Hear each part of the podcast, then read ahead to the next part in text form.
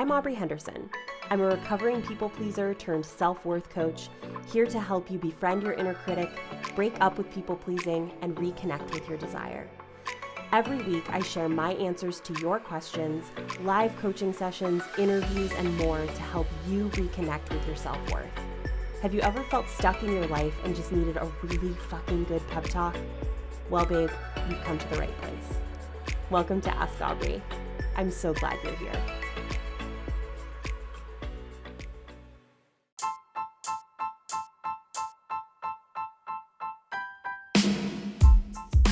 Howdy, y'all. What is up? I have got some good stuff in store for us this week.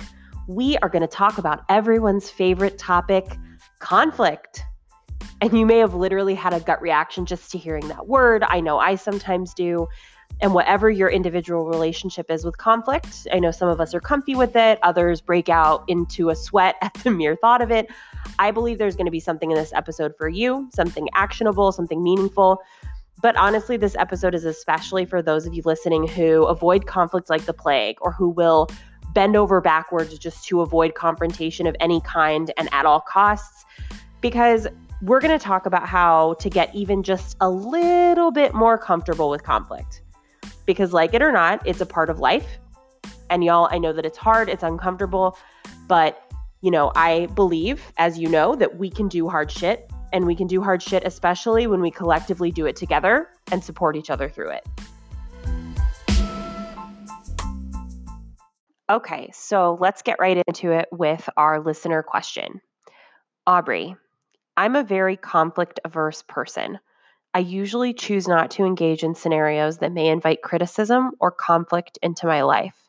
However, I rationally understand that conflict can be healthy and is a normal part of all relationships. How can I become more comfortable with conflict? And what tools can I use to engage with it in a healthy and confident way? So, uh, my response to this question not only can I say that this is something I've personally wrestled with in my life significantly, um, but I also know that tons of people listening to this podcast can also relate. So I posted a poll in my Instagram stories the other day as I was working on my response to this question, and I asked how people feel about conflict.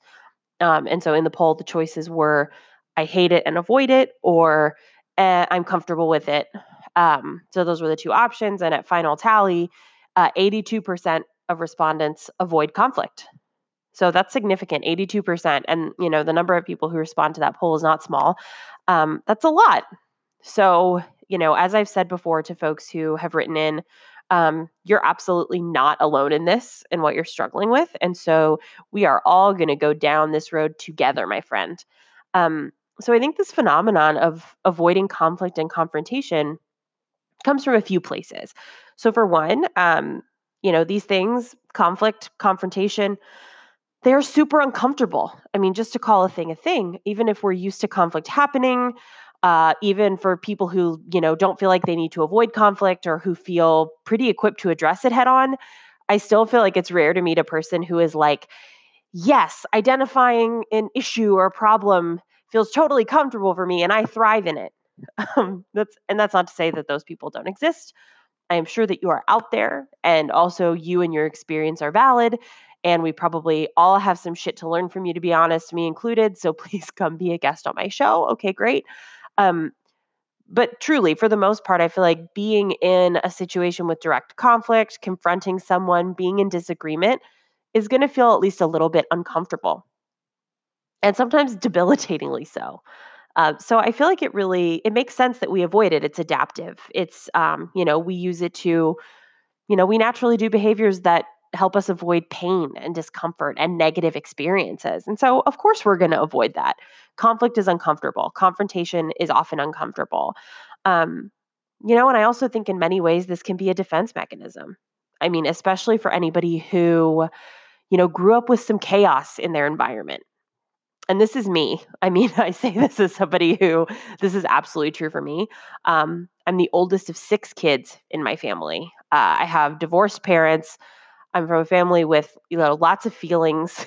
Each and every one of us uh, comes with our own unique cocktail of mental health struggles, mental illness, and that again includes me. Um, so conflict and confrontation were not unusual things when I was growing up. They weren't. Uh, and is that a bad thing? No, not necessarily.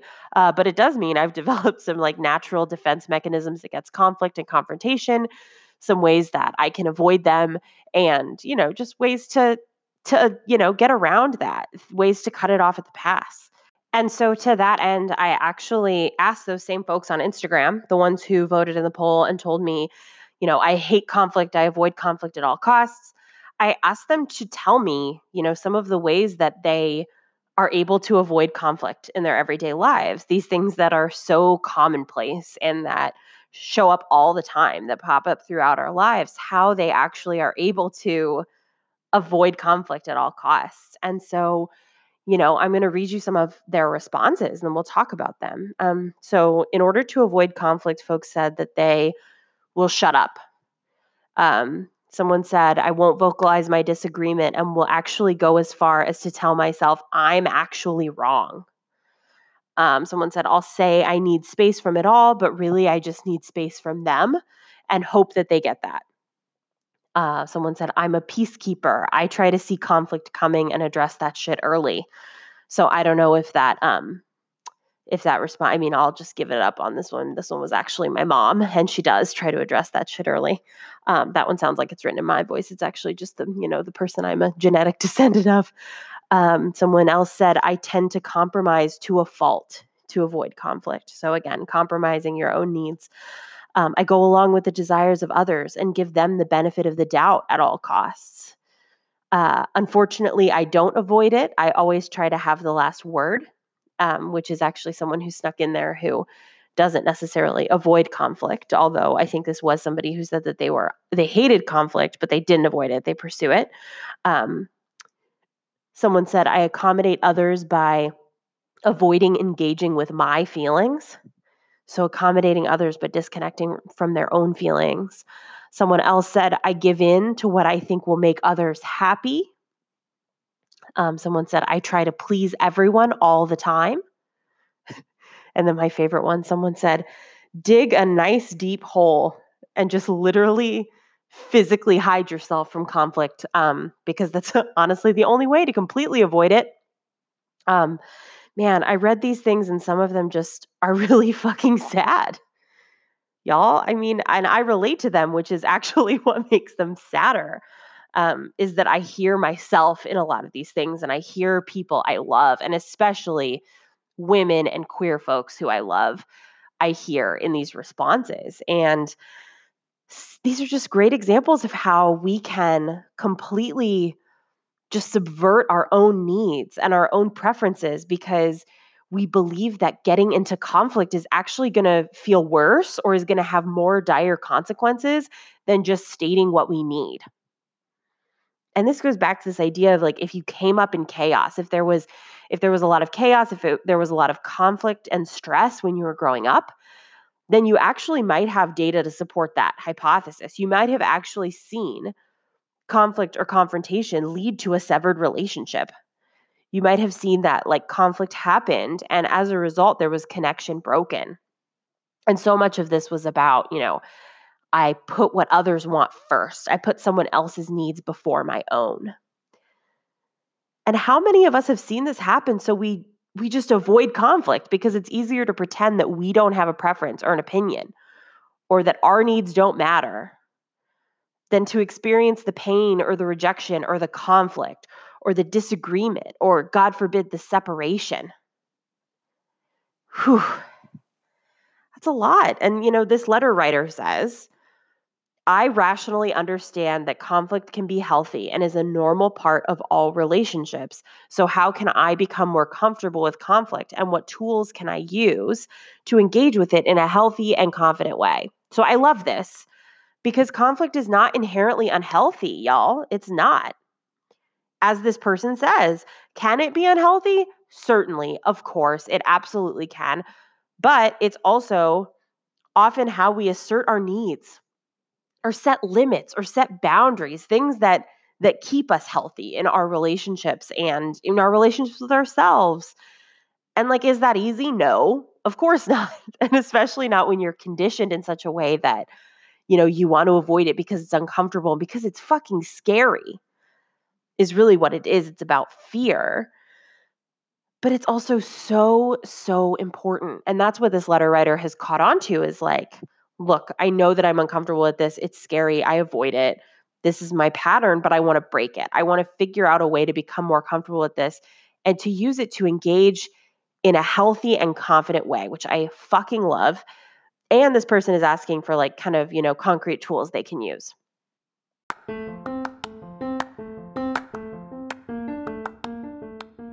Ask Aubree is supported by Eliza and Wyld. Eliza and Wyld creates all natural, high potency CBD products designed to give you targeted, everyday self care inside and out. Their ingestible and topical CBD products are consciously designed with all natural and intentionally sourced ingredients and fully recyclable packaging. So it's good for you and for the earth. And y'all, Eliza and Wyld literally does not have a single product that I don't love.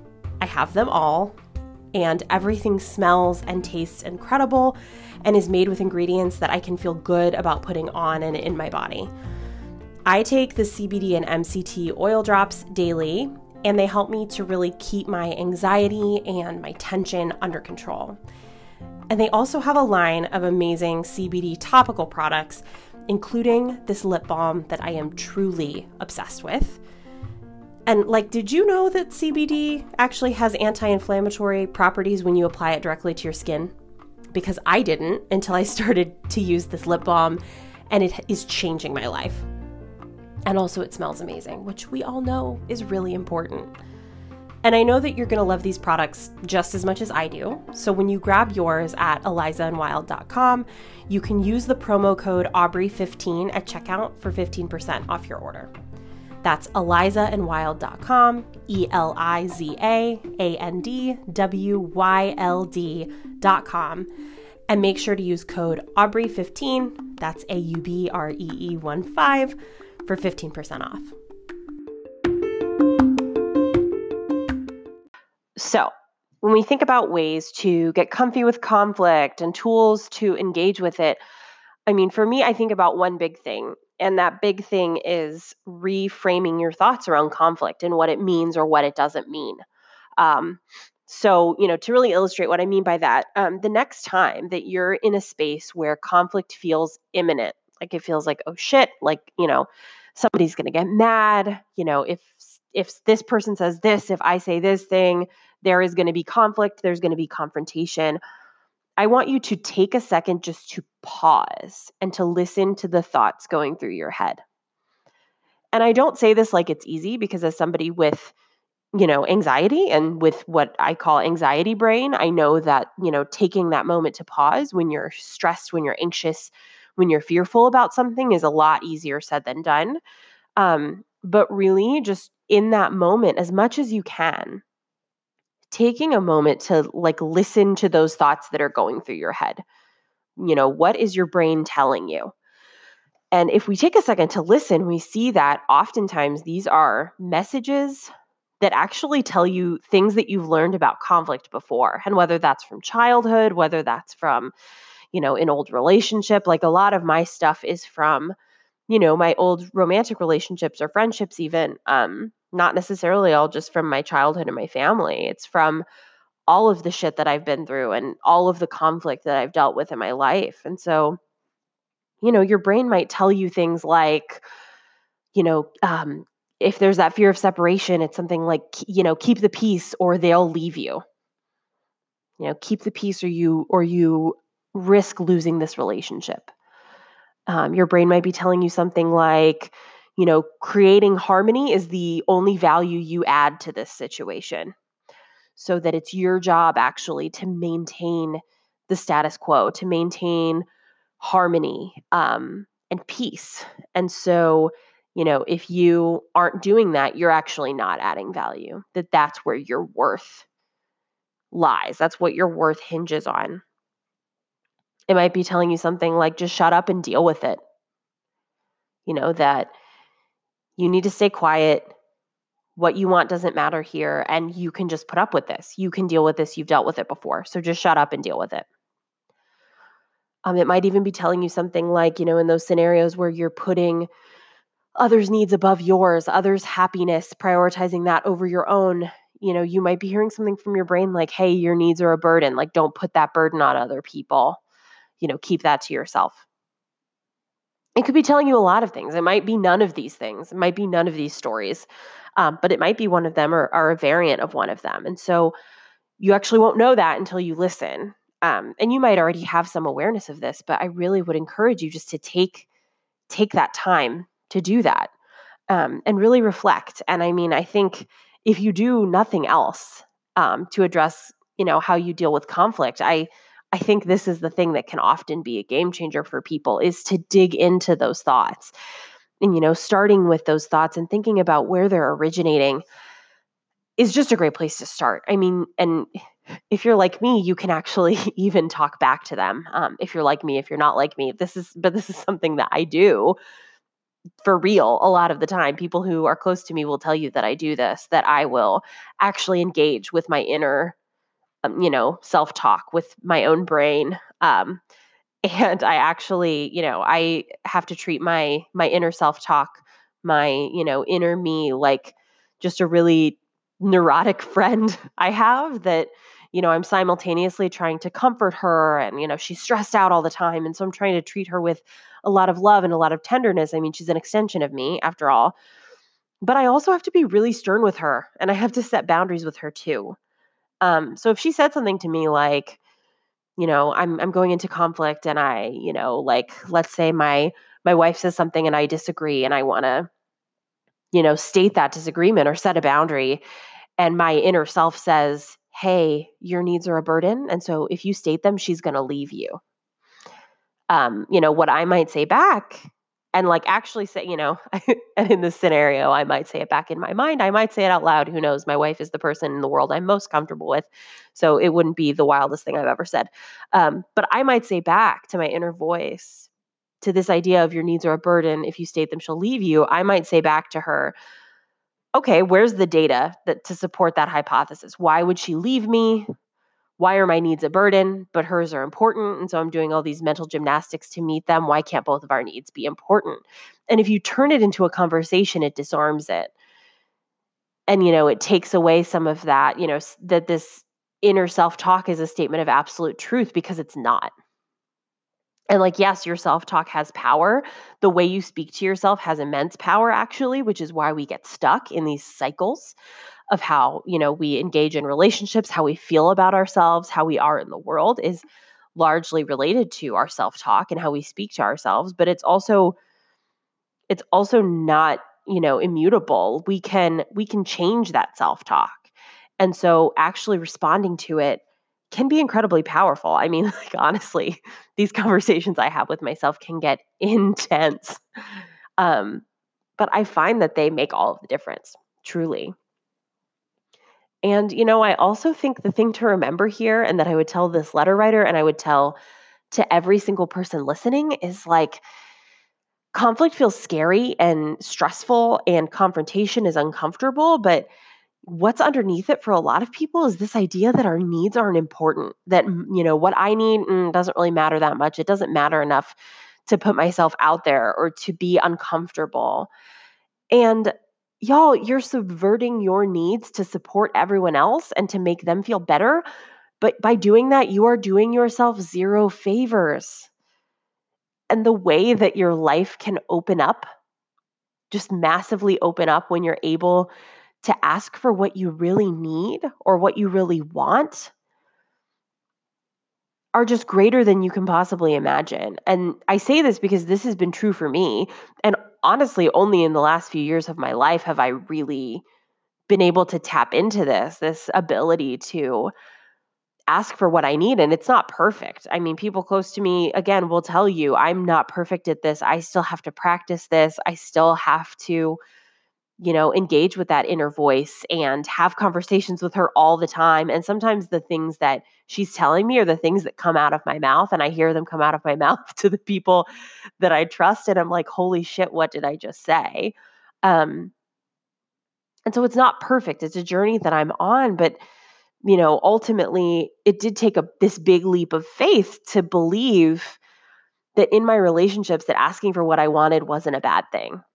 That asking for what I needed wasn't a bad thing and that my needs and my preferences and my comfort weren't just a burden to everyone else. And honestly, the reality is that yes, there are going to be people where you set boundaries, where you go into conflict more confidently, where you assert your needs more confidently, where people are not going to be cool with that. I, you know, I don't want to lie to you and tell you that that's not true. Um, but I do actually believe, and that doesn't mean that like painful loss isn't a possibility, but I do believe that quality people in your life, the people who love you deeply, the people who's, you know, who value your development and your growth, those people will be in support of you setting boundaries. The right people will view your feedback, you know, what what, you know, some might call conflict or confrontation, someone else might call constructive feedback. That's what I might call it. And so the right people will view and receive your feedback as valuable or even as a gift. You know, when when somebody who's close to me, whose opinion matters to me, gives me feedback even when it's really hard or tells me like, "Hey, it was really fucked up when you said this thing to me and I don't know if you meant it that way, but this is how it landed for me."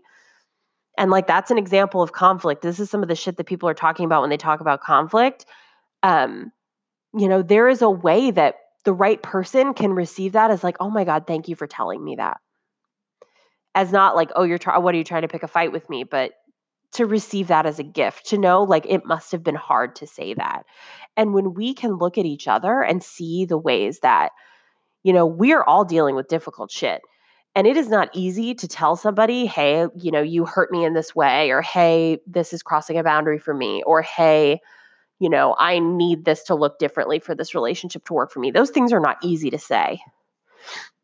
But what you're doing by entering into conflict with confidence is you are saying, I am willing to be vulnerable because an outcome here that honors everyone's boundaries as best as it can is actually more important than comfort, than complacency, than status quo. It is more important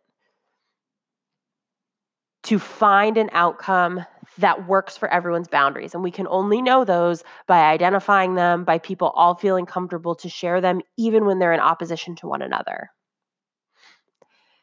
And again, I say this every time, but like with that vulnerability, with that willingness to step into something scary, is where you find real connection and real intimacy with people.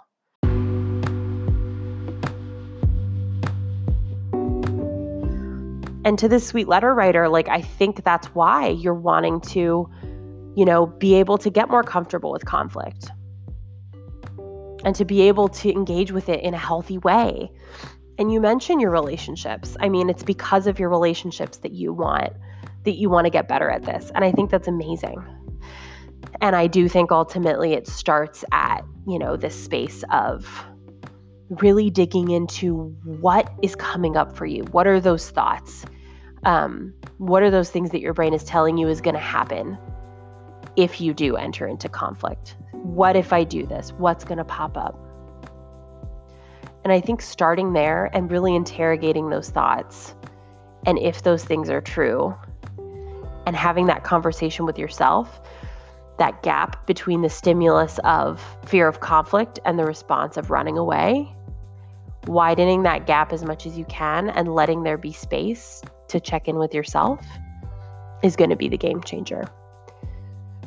So to this letter writer, to anyone else who's listening, I hope that you will you'll try that out.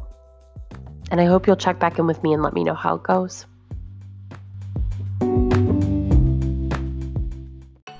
Thank you so much for listening to this episode.